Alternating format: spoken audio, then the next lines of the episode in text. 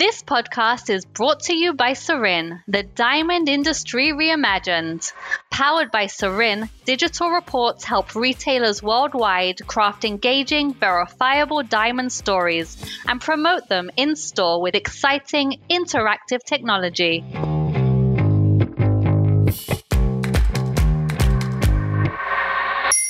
Everyone, welcome to the Rapaport Diamond podcast. I'm the editor in chief at Rapaport, Sonia Esther Soltani, and this is the fourth installment in our series on technology.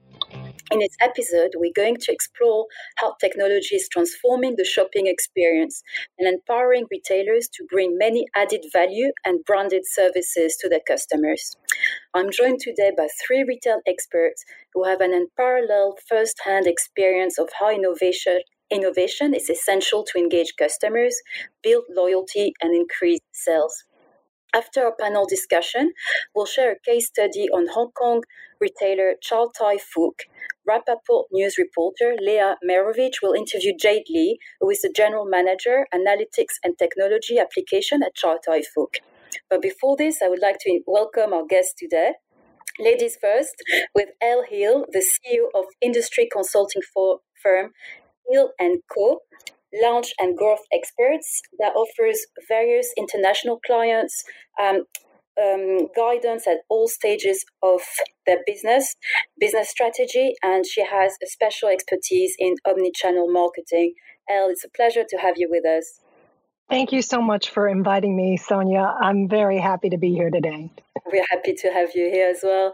Next is Andy Brabeck, Director of Marketing and E-commerce at Borsheims, a Berkshire Hathaway owned business that celebrated its 150 year anniversary last year.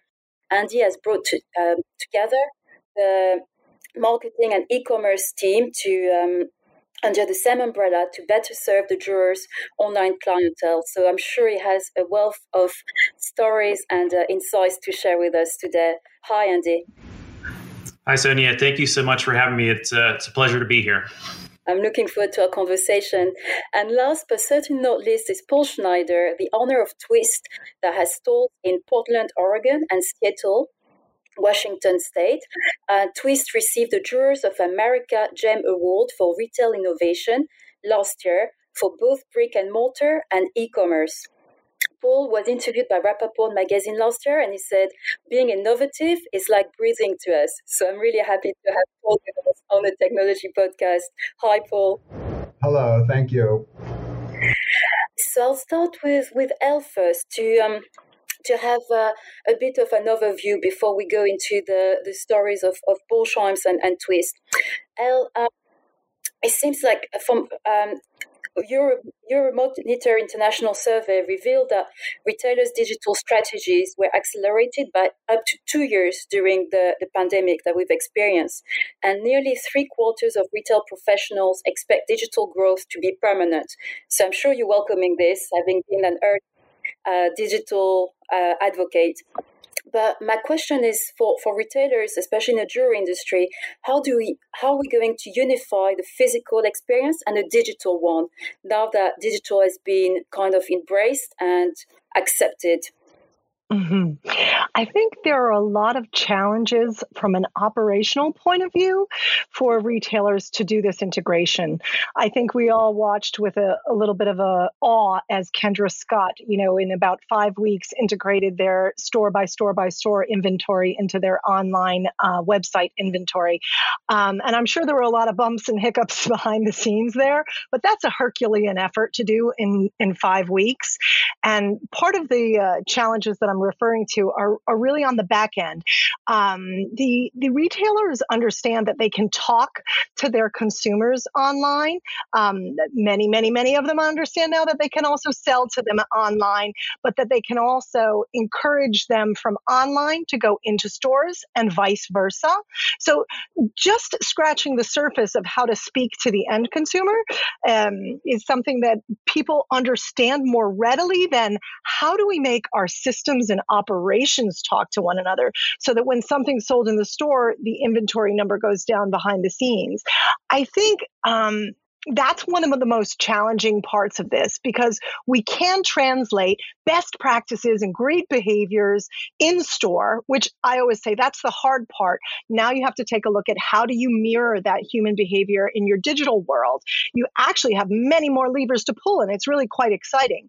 The dry and difficult part is making that you're sure that your op, that your ERP system, your inventory management system, and your POS systems are all working together in unison so that you can operate like one omni-channel business. So that's that's very interesting because it seems like you need quite a heavy technology investment and uh, and financial investment. Do you think that can be off-putting for for some jewelry um, retailers that you know it's quite a daunting task to have this dialogue between uh, the two the two sides. I don't think i, I think it is daunting to uh, retailers that haven't done it in the past but it's not brain surgery right? So just navigating through what systems you have where you're standing today and beginning from there. So we don't jump from being just a store without even say uh, you know an, an e-commerce transactable website to all of a sudden having transactions online in store all talking to one another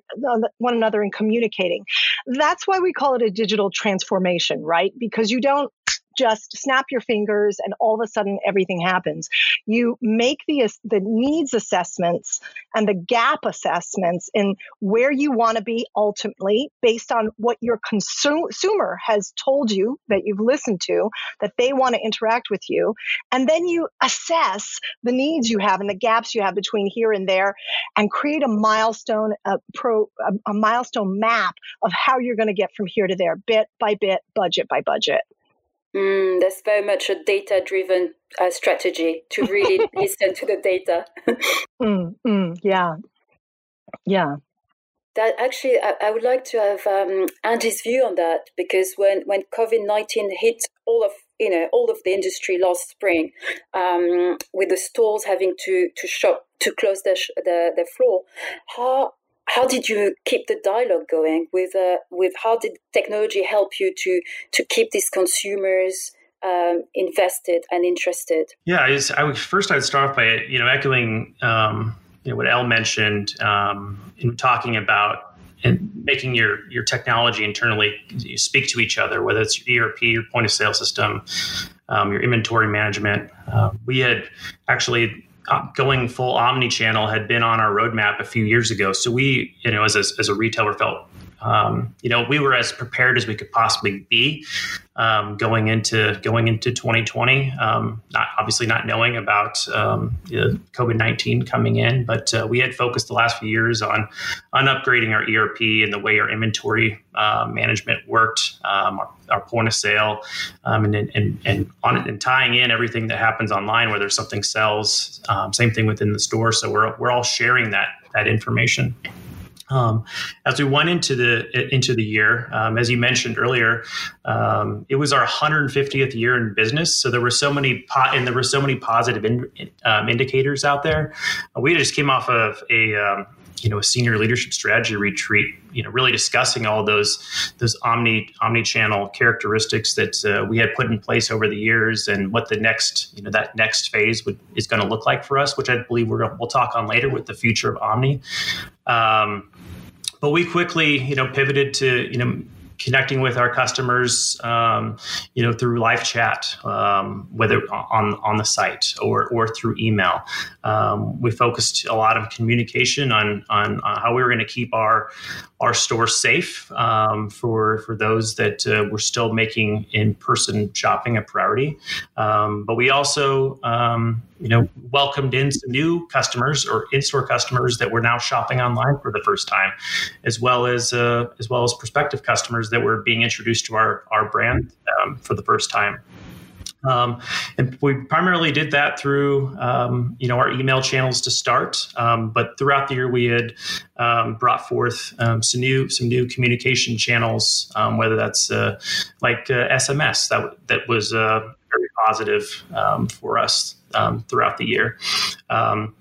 we, you know, our business has been a has had really well a, a really far reach. Uh, being part of Berkshire Hathaway, um, you know, we, we ship um, and do business with uh, with all with every state um, as well as have an inter- international reach. So that uh, with one flagship store here in Omaha, Nebraska, um, you know that uh, we do a lot of business over the phone already um, through text message, through uh, um, through email. So um, from from our perspective, we felt like we were as prepared as we could possibly be um, for for March 2020, um, and uh, we, you know we just used those tools um, a bit more than maybe we had in the past.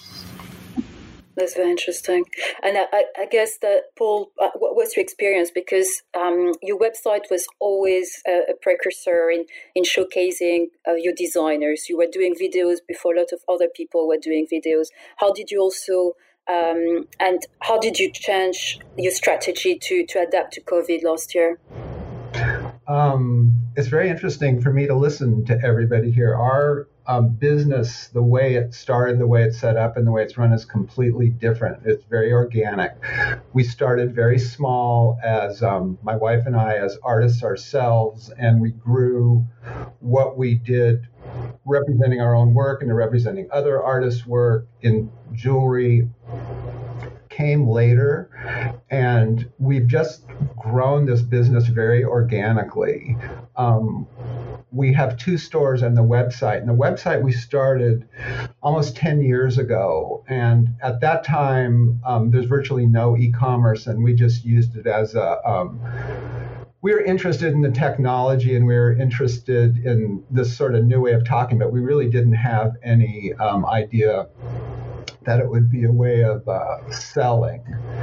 And we, um, we've changed platforms several times. Right now we're um, on Shopify, but we've been selling online for years and it's always been integrated.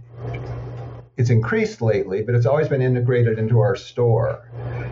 And um, we have inventory specifically for our website and inventory for the stores as well. And there's some transfer, but it's a very small business and we don't have a lot structure to it in terms of how it, division of labor. People really help on um, different categories. Having said that, our website we run as a separate business almost as a separate p&l and a separate staff.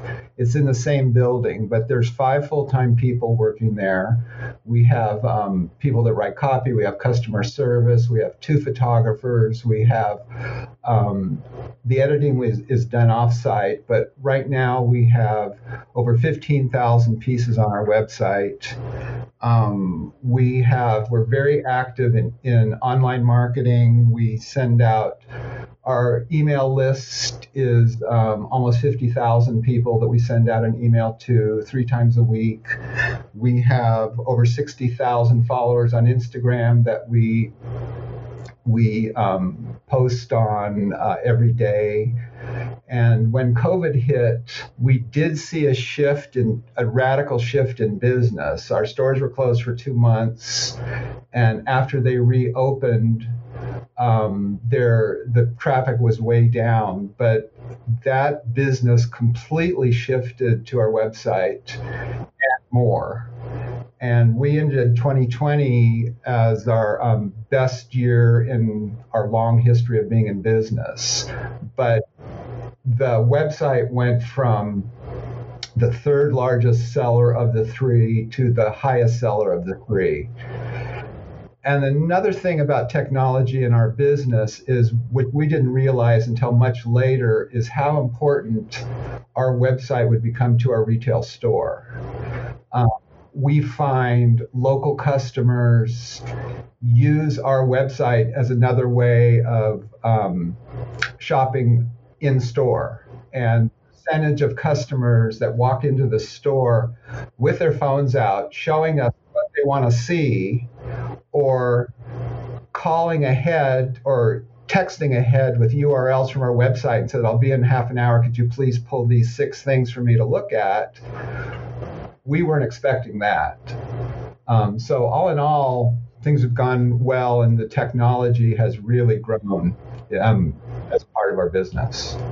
That's that's so interesting the way that you how you describe that. Actually, the local customers are, are pre-shopping uh, online. It's not just attracting people from outside of your of your catchment area communities. Actually, um, it's actually doing the research work and then coming to, to your stores is very interesting. And Elle, do you think that's actually how it's going to go? Is it is it the store of the future? I think this is fabulous, and I, and I love to. You know, I'm a big fan of Twist, Paul, and and you guys do such an excellent job over there. Um, and I see what you're saying organically happened is what um, people are catching up with behind you, and offering on their websites personal shopping concierge and click and collect and video personal shopping calls. Like that is absolutely the shop of the future. The the um, the customization and the personalization that people expect. So without Paul, you even putting on your website, you can give us a short list and we'll have them picked and ready for you. You didn't even promote that. Your customers just said, "This is what I want," right? And you listened. Yeah, it's really interesting with a bridal because um, our average, the age of our average consumer has gone way down because um, we've grown our bridal, but the mm-hmm. younger consumer is so adapted to shopping online that mm. you see a young couple come in and now we pretty much know for certain they pre-shopped our store and they've never been in it before. They didn't even know where it was, but they'll come in and we'll say, "So, what did you see online that you want to see?" And they'll tell us exactly. Exactly, exactly.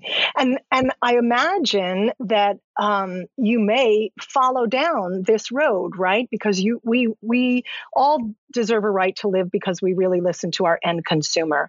And the end consumer is saying to us, a retail shopping for me has no walls, no ceilings, no screens. It's wherever I am. It's on my bath, holding my mobile phone if I want, you know, in my bath. So they're saying this is how I want to shop. So maybe there will be even a page where you can put everything that you want waiting for you and pick a time on the on your on your website on your phone just kind of like dialing up an uber uh, you know this may evolve to be the case on the twist website because you're listening to the way they want to interact we already do that ah. we, have, we have a wish list mm-hmm. and people it's they have to allow us permission to see their wish list but there's there's a switch for that mm-hmm. they'll tell us would you please look at my wish list and mm-hmm. tell me what you think or you know help me with it yeah yeah and that's great content for you to push out too on your email newsletter or on your instagram saying you know share your wish list for your personal shopping selections to be ready when you get come to the store you know once it's back open again so there's lots of opportunities to then use those added value services that you're incorporating because you're listening, because you're a good retailer listening to your consumer, and then letting other people who maybe didn't think of it yet know that you do it, you know, and so you get this round robin beneficial, um, you know, circular beneficiality towards online and offline. Yeah. It's cool. I think I think you have a fan, Paul. but that's that's so that's really really interesting this uh, this approach, and I think what's really interesting also is what you said that attracts a new demographics, younger people, mm. and uh, and and a shift to to bridal. And is this also something that when you when you embrace the digital first by, um, by by necessity last year. Did you see that Borsheims were able to reach a new a new demographic, a new audience? And uh, did you see a shift in what was selling best? No, we we didn't necessarily see a shift in what was selling best. Um, there, you know, items and categories that were already selling really well, those just accelerated even more. Um, you know, as Paul had, Paul was mentioning, you know, the way that they're, they're, you're meeting your customers. Some of that, from our perspective, was being just being proactive too.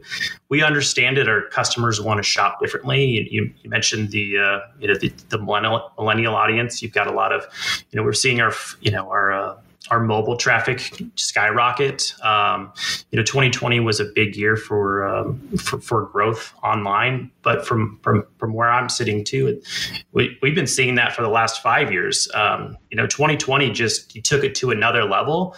Um, but you know, the big part of that is yeah, these omni omni um, omni-channel selling tactics. Um, you know, our sales team is is uh, has the ability to curate.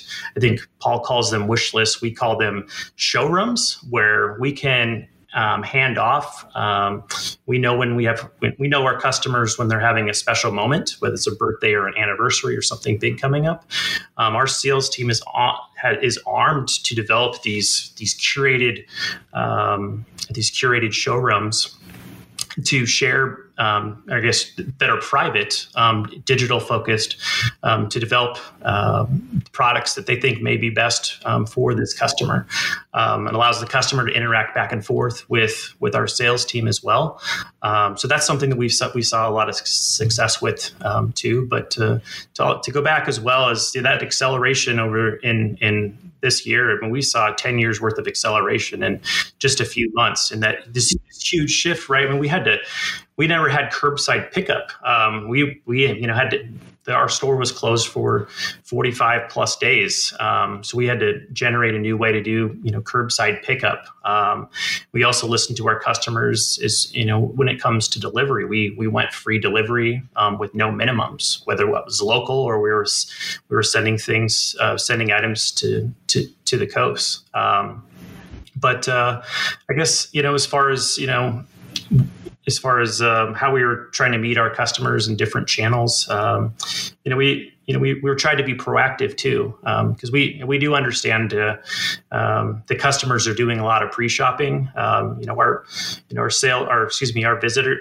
visit our traffic. Um, you know, went up, you know, nearly 100% traffic wise for, for for the year, and and we know that over the past several years that uh, you know that uh, traffic in store has, you know, has hasn't necessarily went up. If, if anything, it's stayed stayed flat or went or decreased. So, um, you know, most of that pre-shopping and shopping is is, is being done through through a, a digital means. Um, so we we took extra emphasis on our our chat service, our our our, our curated showrooms, um, and uh, and to try to, to try to meet the customer where they wanted to be met. Andy, I have a question for you. Yeah. Are, are, you finding that your suppliers are selling directly to the retail customer now? Mm. That you're mm. actually competing for retail sales with your own suppliers?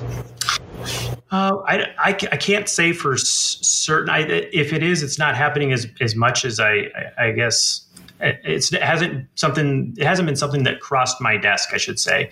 Um, maybe it's happening i just it's not uh, something that i'm i'm well aware of at this point. Are you seeing that? Yeah we we're seeing it. It's still in the um, rough and rowdy days of it but um, every designer now has a website and yes. it's a really good thing because people want to do research yep. you know, before they buy. But um, it is interesting that in some situations we are actually competing with our supplier for the same sale. It's, yeah, it, it gets awkward. Well, I guess I would say that we yes we understand that that is and has been happening, but I guess I should say that I haven't noticed any new, um, any, any, any, I guess anything new outside of the ones that were had already been in place um, pre-COVID? I mean, we're dealing with a lot more small, much smaller um, uh, businesses. You know, a lot mm-hmm. of you know individual designers and small companies, and yep. um, there's a real education going on now about what are the responsibilities, the ramifications of selling directly to consumers. Uh-huh. And uh, it, it's something that I deal with a lot, and it, it hasn't necessarily been bad at all. I mean, there's parts of it that have been, but parts of it that have actually been very positive. And we're working with some designers directly through our website. But um, at other times, we actually um, have had to break off relationships with designers because it ended up we were just becoming a marketing tool for their website. Yep. Especially when they're discounting and uh, things that we don't do. Yeah. Mm-hmm. Mm-hmm. That's actually one of the questions I wanted to, to bring up with you, Paul. So I'm happy you you, you anticipated it because I think that's that's a very interesting point that not that everybody has moved um, to digital, or everybody is, is aiming to. How uh, stores like yourself, like Twist, that have um, multi uh, designer showcase, you know, are actually competing with the, the designers that didn't have um, a website a few years ago, that didn't have a presentation of their, their work through beautifully curated videos or Instagram. So I'm, I'm happy you, you brought it up. I think that's uh, how, how do you see, um, how can you see a, an harmony being reached in a, in a, in the next year or now that digital has been such a big part of, uh, of our industry? Um, I think what I think design. I mean, a lot of people thought when the website first exploded uh, for e-commerce, a lot of people thought it was like a money machine that you just turned it on and the money mm-hmm. started coming in, and included um, like designers working on their own, thinking that um, they no longer needed retail. And I think they're coming to the point now where everybody does have their website, and it's getting a little clear that um, customers don't necessarily want to go direct. They really like the idea of um, a multi uh, of mm. a store. You know, they just feel a little safer with a purchase in case there's a problem. Mm-hmm. Or, um, so it's getting better right now. And also i've had to make that call with designers. Like if you know when we get we get a customer that comes into our store we educate them about a designer and their work and then they come back a month later and say thank you so very much for taking the time. I went straight to the designer and bought the piece um, I'll have a phone call with them. It's like this isn't going to work. Mm. Um, so I, I, think it's still in transition. In other words, I, I, think it's still being worked out, and it's actually this year I think is better than it's been in, been in the past. But it's like I said, it's like the wild wild west. Anything goes. Mm. But relationships. I mean, the, the truth of the matter is, in our field, there is a lot more great product. There's a lot more great jewelry than there are great stores. Mm-hmm. And it's, you know, and marketing is tough, and there is so much out there that um, I hopefully that the designers are working with stores um, appreciate that. And uh, you, you brought in um, the issue of trust, the trust that, that consumers have with, with retailers that, that carry more than one brand and have an established name, um, which I think, you know, as we know, trust is such an important word and uh, not just a word, but um, uh, essential in our industry. Uh, Andy, how do you how do you see also like how do you create trust with people who have no idea why you know who have never been to your store, never met your sales uh, assistant in in a flesh, you know, and suddenly they're actually going and jewelry is an expensive purchase. So how do we build trust with our customers when we only they only have the online experience and the online approach to start?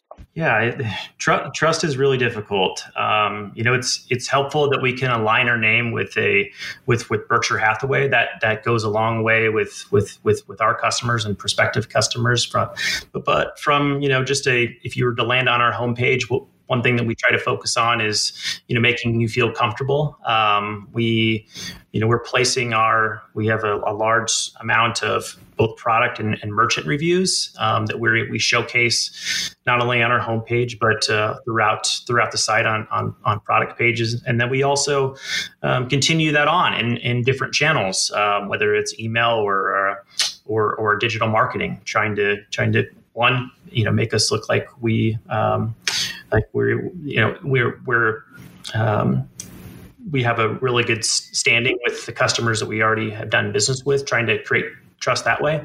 Um, but then, honestly, down the road too. So you're you know, if you do if you are in the process of making a purchase, we're trying to make it really easy for you um, along the way to to to feel that trust, um, whether that's through a, a live chat tool um, or a, a, friendly phone call. Um, yeah, could, could also you know make its way through a texting conversation with one of our um, associates or or um, an email back and forth, um, and then having that purchase met. met um, you, we have that we have a post purchase process as well, which I think is just as important, if not more important, um, to follow up um, after a purchase make sure that the purchase met um, the customer's need or needs and uh, and that uh, you know that they felt really good about their purchase and to know that we stand behind our product. One of the biggest things we can offer from a trust perspective is a is a you know that that uh, um, return policy, and um, we have a 90 day return policy on on our uh, our jewelry, um, which you know that to me, it, I think it helps tell the story to the customer that we stand behind our product. Um, so those those are some of the, the main ways that we're um, trying to build trust with our customers. Mm. I'd love to comment on that too, Sonia, if I may. You were. I was just going to ask you.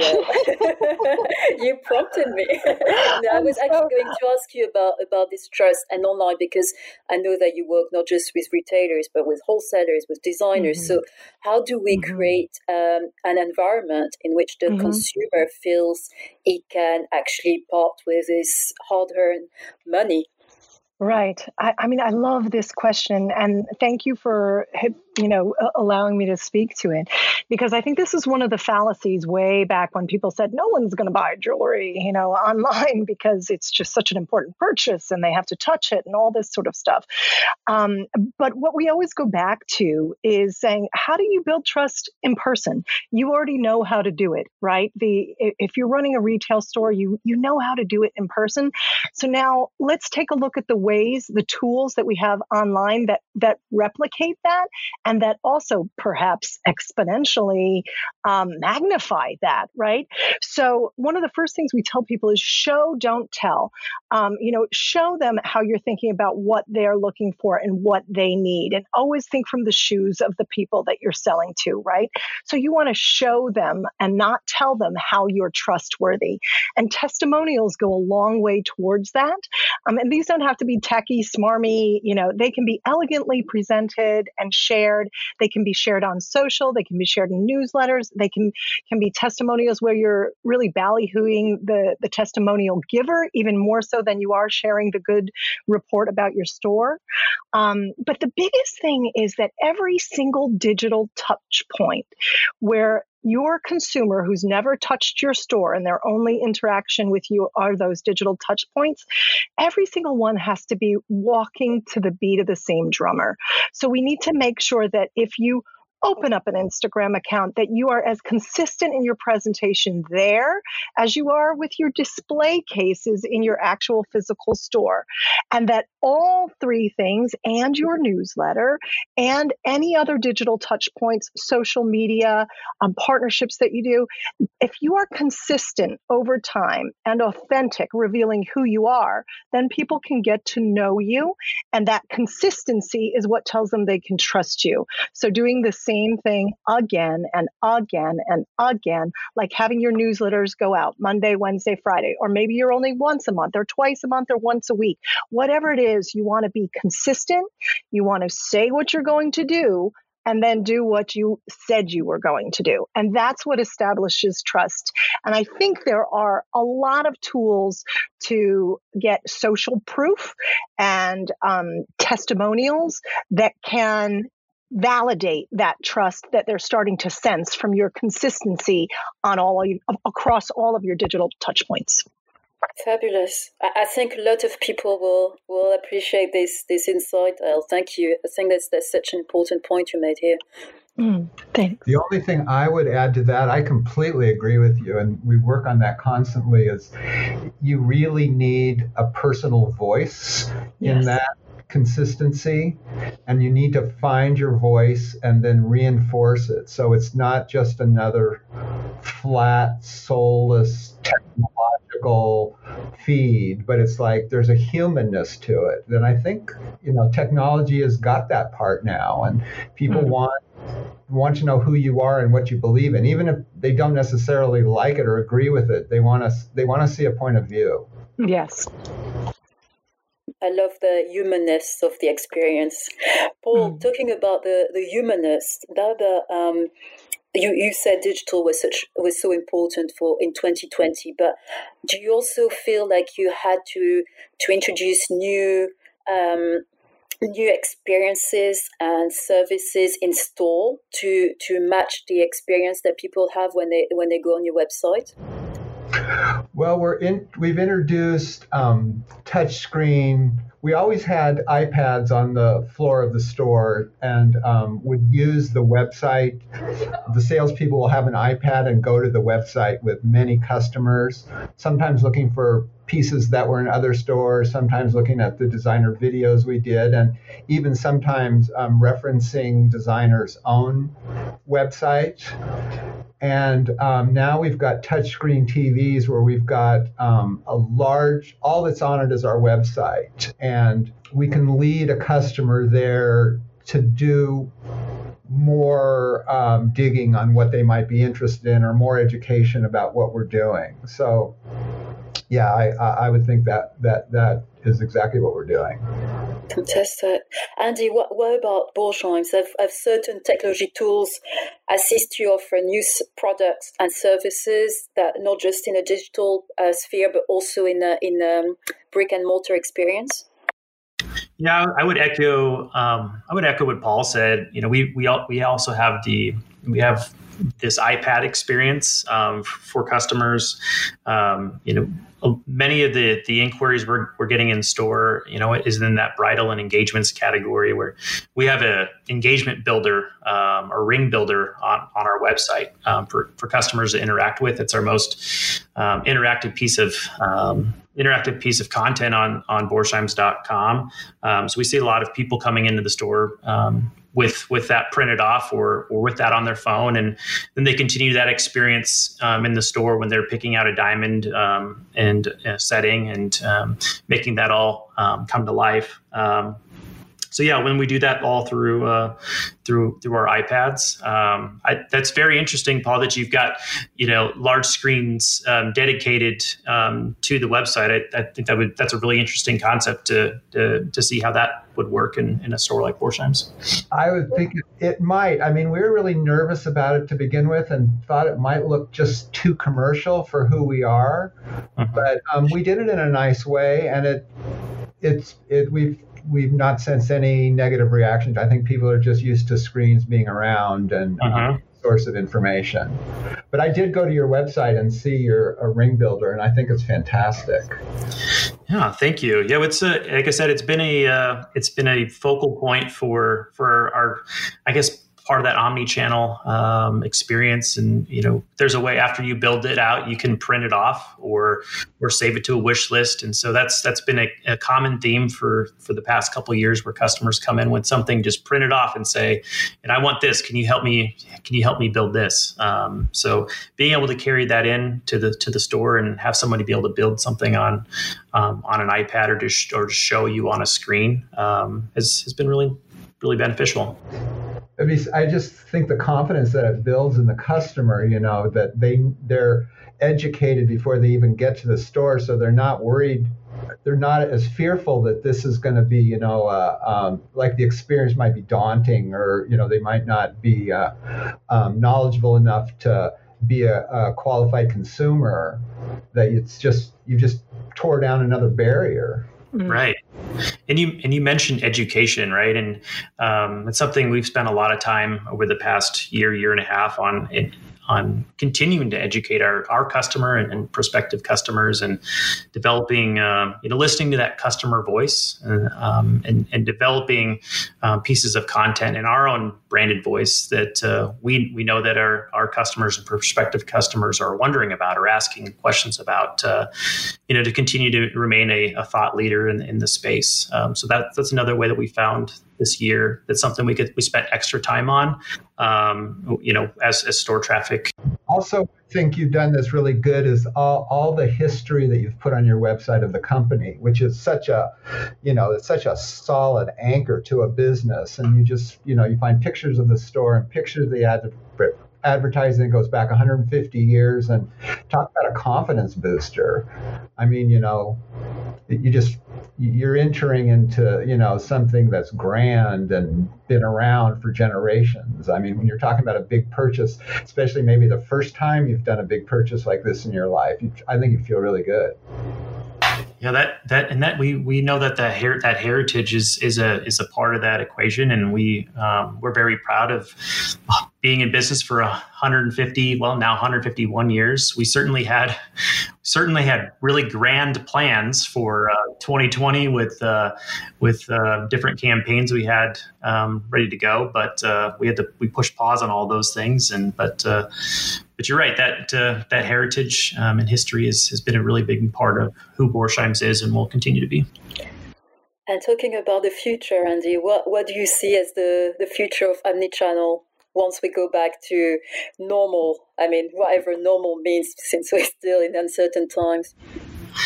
Well, I first say I, I, I feel like we're we are entering in that that normal now. Um, I, I, think you have, you know, a year of of, of, of, of customers and learning how to how to do things on their phones or on their desktops or tablets, um, and they're I think they'll probably they'll find that it's this this internet business, this purchasing online is is not as scary as maybe they used to think it was. Um, so you're teaching um, new ways to th- do things. Um, so I, I, think we're we're living in that that new now, and I think we're going to continue to see what we've we, what we've been seeing over the course of the last you know 10, 11 months just continue and and, and grow. I think you know before the pandemic hit, you know e-commerce was was growing. I think at a rate of one percent per year as a total of retail sales since the year 2000 and um, you know we, we accelerated you know a good 10 years in there. And i think we'll continue to, now we'll continue to see a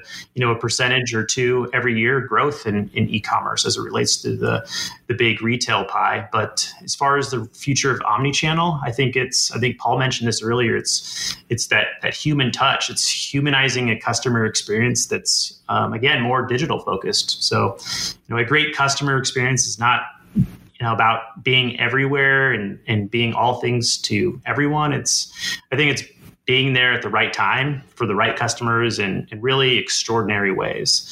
Um, and really viewing the customer as is the channel. Um, you know Borsheims will be more focused on our customer experience strategy and we'll focus on more customer details. You know having and having these details we'll be able to execute um, by eliminating friction points and implementing truly memorable experiences. Because at the end of the day, we're we're in the special moments business. Um, our goal is to have the those critical aspects of the customer journey all work beautifully together. Thank you so much. Well, cool. what about you, Paul? Paul, for for whom I know you've said, and you know, Twist is well known for innovation, innovation, and being part of your DNA. What what do you see as the next next stage in terms of omnichannel and um, and music technology to to connect and improve with the with the customer's journey?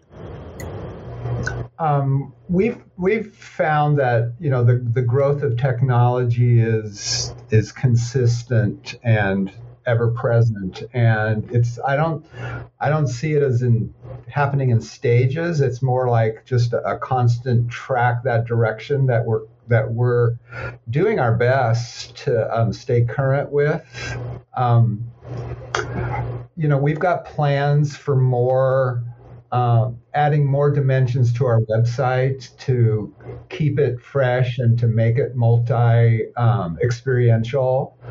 Um, you know, we try with uh, um, the videos that we started doing a few years ago. Bring well, I should back up a little bit. I mean, our what we're really selling in our store, besides the experience of shopping, is the experience with the designer. You know, we don't we don't separate the designer from the work. So when we're selling, we're selling the piece, but we're also selling the individual creative product of a person.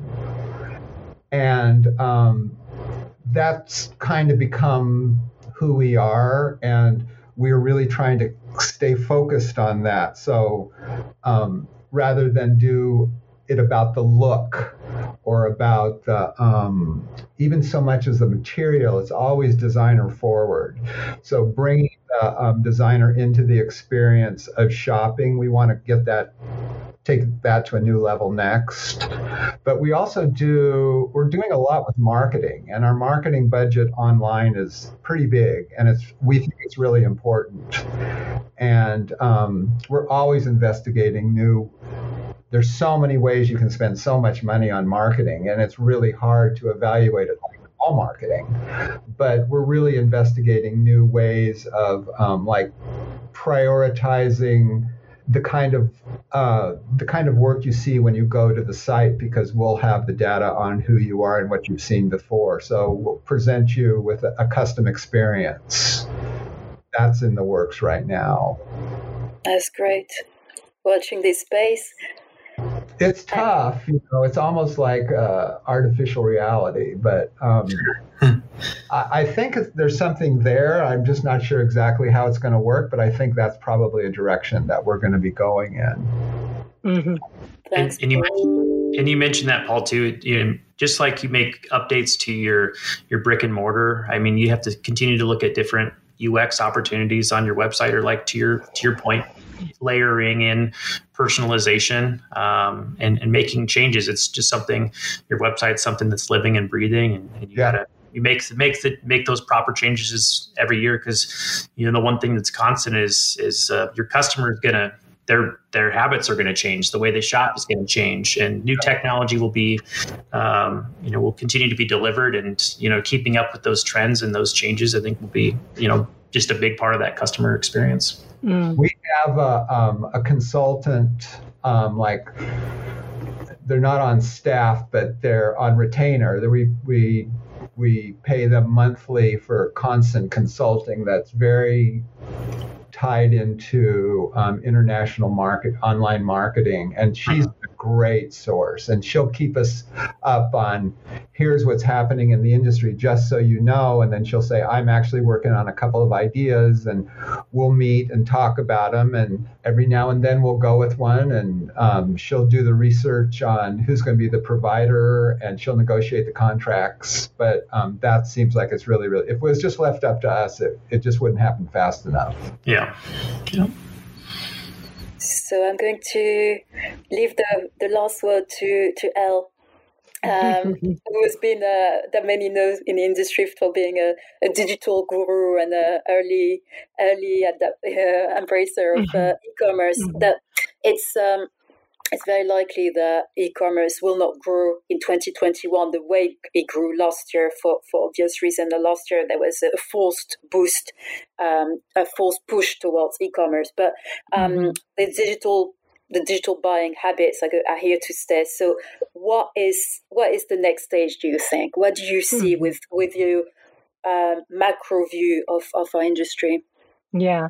If we get in the helicopter and really go up, up and take a look at the landscape, I think what everybody's learning is that there there is no separation of the way you behave in store and not effectively translating that in the digital world because the shopping experience and the buyer's journey goes online, offline, offline, online, online, someplace else, offline, online. And we have to show up everywhere and we have to be listening to them everywhere. Paul made a very important point, and, and I, I know it, it's echoed at, at Borsheims as well, is customization and personalization. 47% of retailers say they're investing in personalization. That and they are right. And that is the top way that they're going to be able to optimize conversion. Um, so I think getting in the helicopter and going up, we we have we're going to see a continued um, integration between the way we behave and use digital tools, and no more separation of church and state. This is what we do online. This is what we do on offline. That weakens both strategies. So they're actually integral. And marketing versus sales, the lines are blurring very much. So people are clicking on their Instagram quote unquote marketing in order to purchase their jewelry. And people are going in the store to be marketed to to go back to the website. So there's a lot of blurring of lines between marketing and sales. They are no longer and cannot be separate, independent departments or functions. They're intrinsically um, woven together, just like online and offline are now. I completely agree. Fantastic. Thank you so much. Um, for this really lively conversation, and I love the way you we all interacted, and and um, and I think coming from from different point of view, but looking towards the the same goal that is to to offer human um, experience to to the customers because of the the purchase that they're making. There's jewelry, there's emotional, there's something that they don't need but they want, and uh, and they need to to feel to feel the trust into the the retailer. And uh, I think you know Andy's story and um, and Paul's stories are, are really important and that approach to uh, to achieve this. And thanks, Elle, for for being with us today and for for your insights as always. Thank you for having me. I really appreciate it. It was wonderful to, to hear from the guys too about what's actually happening on the ground and in their stores. Thank you both for sharing everything. Pleasure. Thank, Thank you, you, so much, Andy, for, for joining us and uh, happy belated uh, anniversary to, to Borsheims. And we, we look forward to, to seeing how you're going to celebrate when, when you're able to. You bet. Thank you, Sonia. And it's a pleasure meet you, meeting you both, Elle and, and Paul. Yeah. Thank you. And guys. thank you so much, Paul. That, that was great. And that was nice to to hear um, to hear more about about Twist Online and what you've been doing in a, in the past year and what, what you plan to do for for the future. Thank you so much, Paul.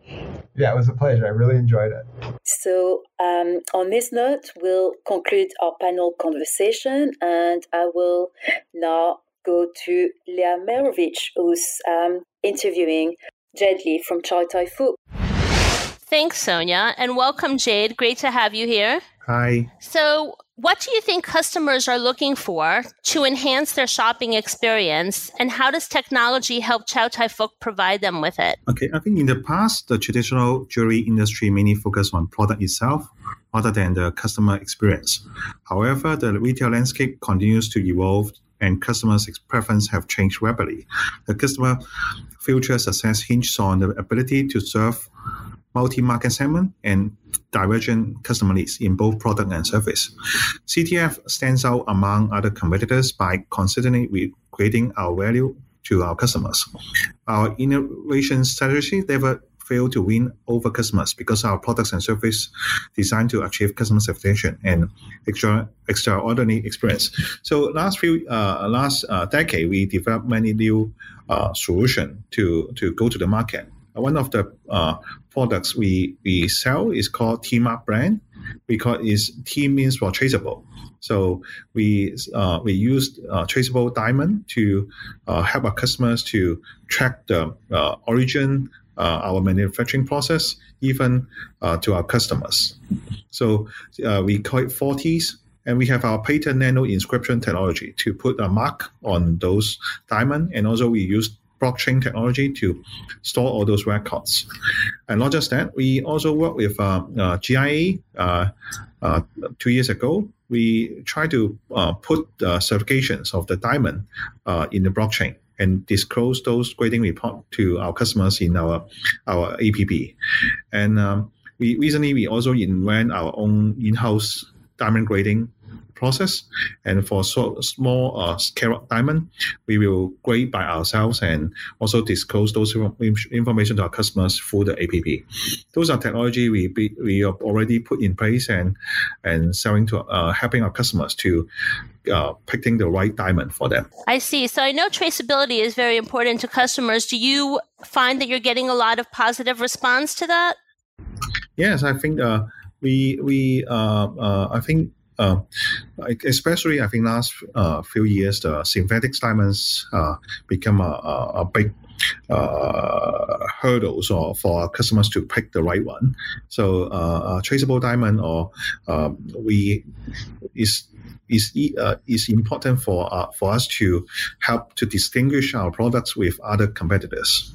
Not just that, we also um, uh, work with some insurance company. We offer uh, a jewelry insurance together with our blockchain. So those are the things that we try to protect our customers and also uh, uh, give them the best product in the market. Very nice. And I know that you have um, radio frequency identification tracking technology, which enables you to understand better what your customer wants.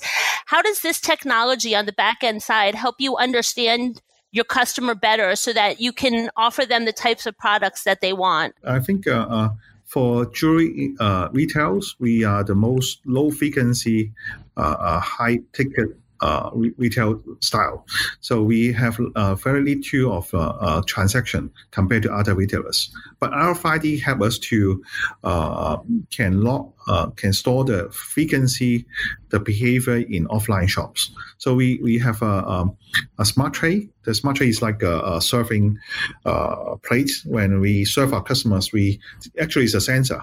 We we measure what products being displayed to our customers, how long they look at it, but we didn't uh, our customer information. But this kind of behavior, uh, exactly like a website, we know what products in the shop are active, what products in the shops are, uh, inactive, as and how long the products are stored in the shops. So, and we leverage those RFID, we call it IoT data. We have our own AI engine to optimize our inventory across the shops. Think about, uh, I don't know if you've been in Hong Kong. Our uh, uh, in Hong Kong, our shops are very close to each other's around maybe 200 meters or maybe even 300 meters, we have uh, another shops. Uh, to us, each shops, the the, uh, the overlapping products are very two. But at the same time, we want to maximize the, the inventory mix across each shops. So this RFID data help us to to build our engine to to to optimize the, the inventory in each shops. Not just that, and also help us our whole supply chain.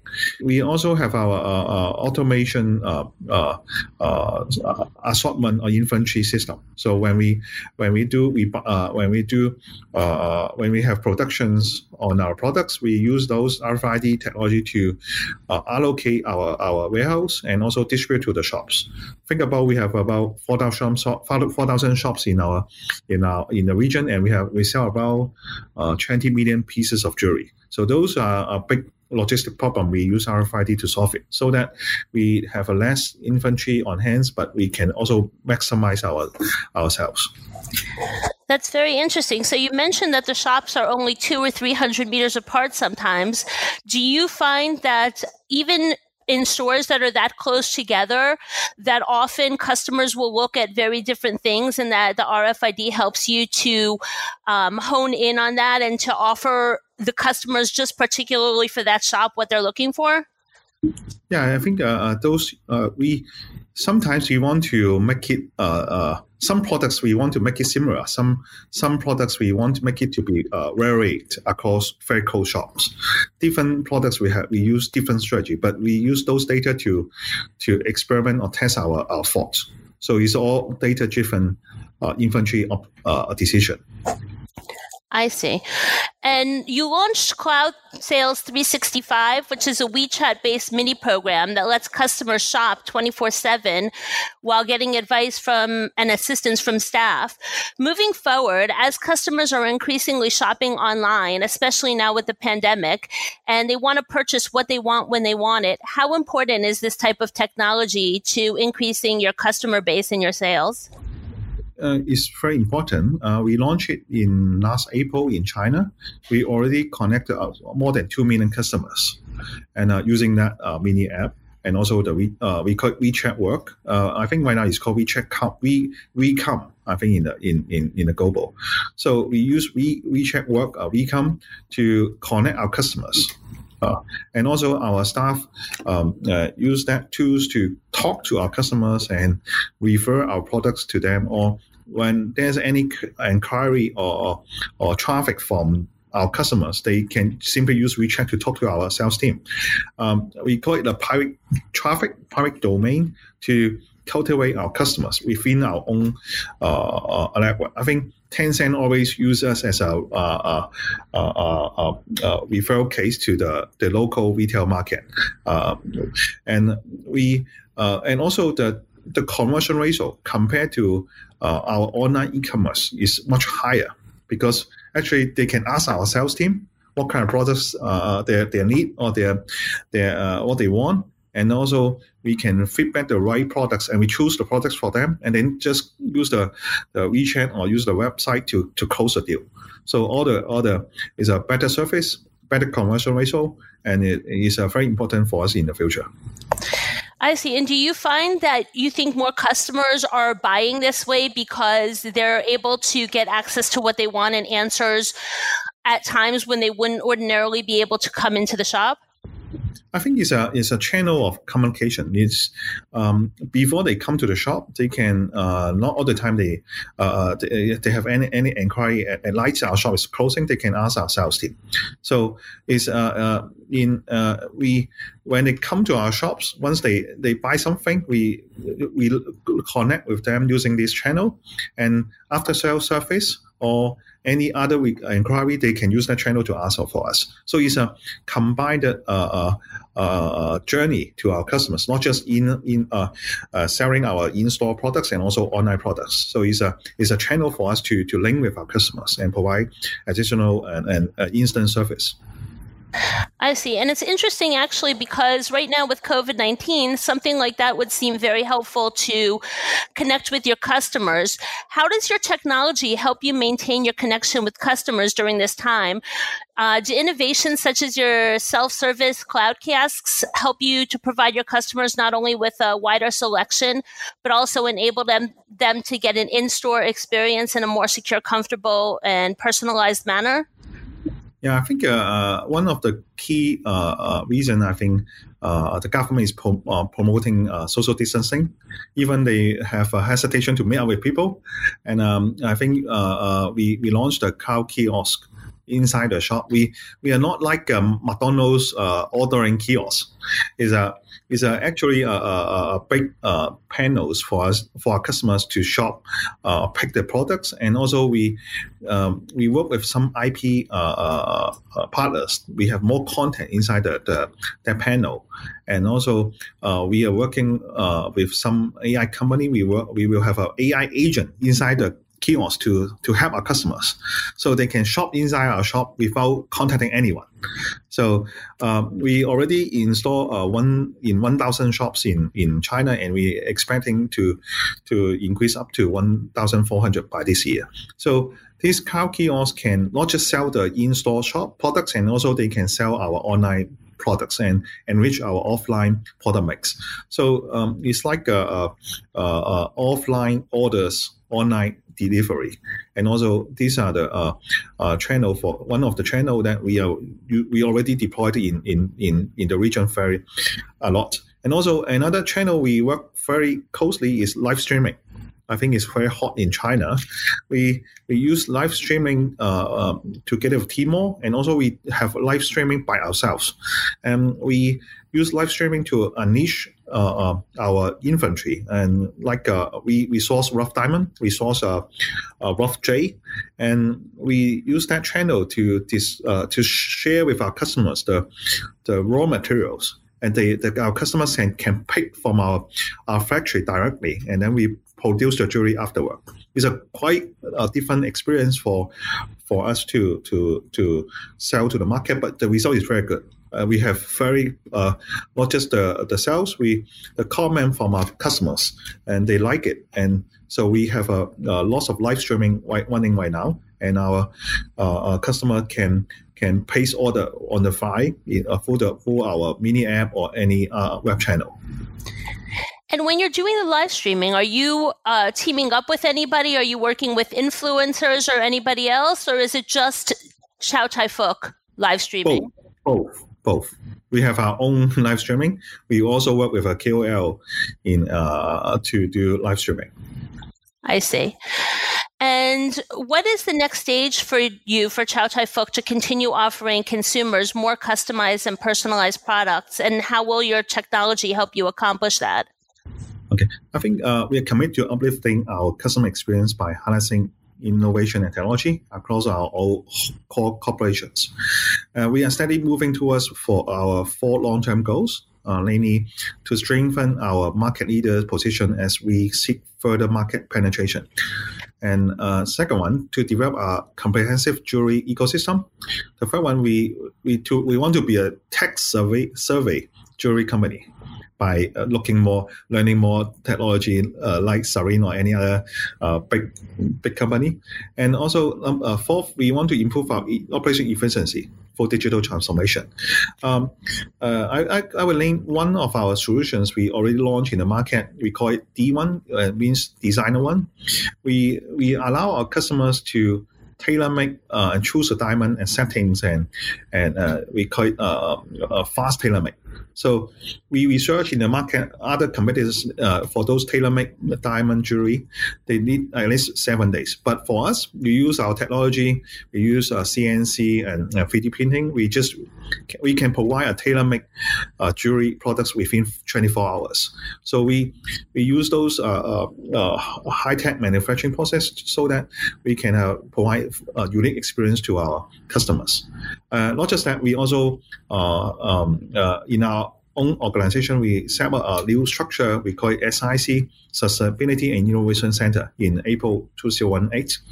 So we compose, comprise of three areas, culture and art, craftsmanship, and creativity. So that's uh, that the designated management team uh, responsible for the investment in innovation.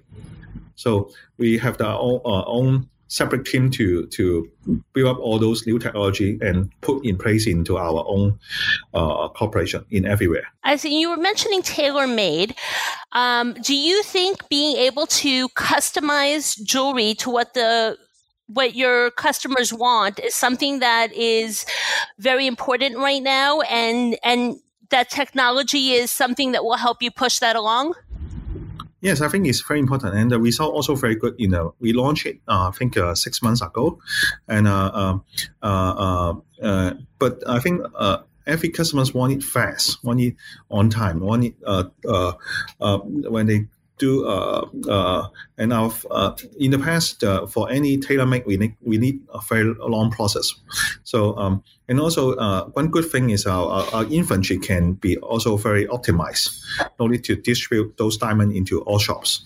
Uh, I think from customer side, from uh, from from CTF side is very important for for us.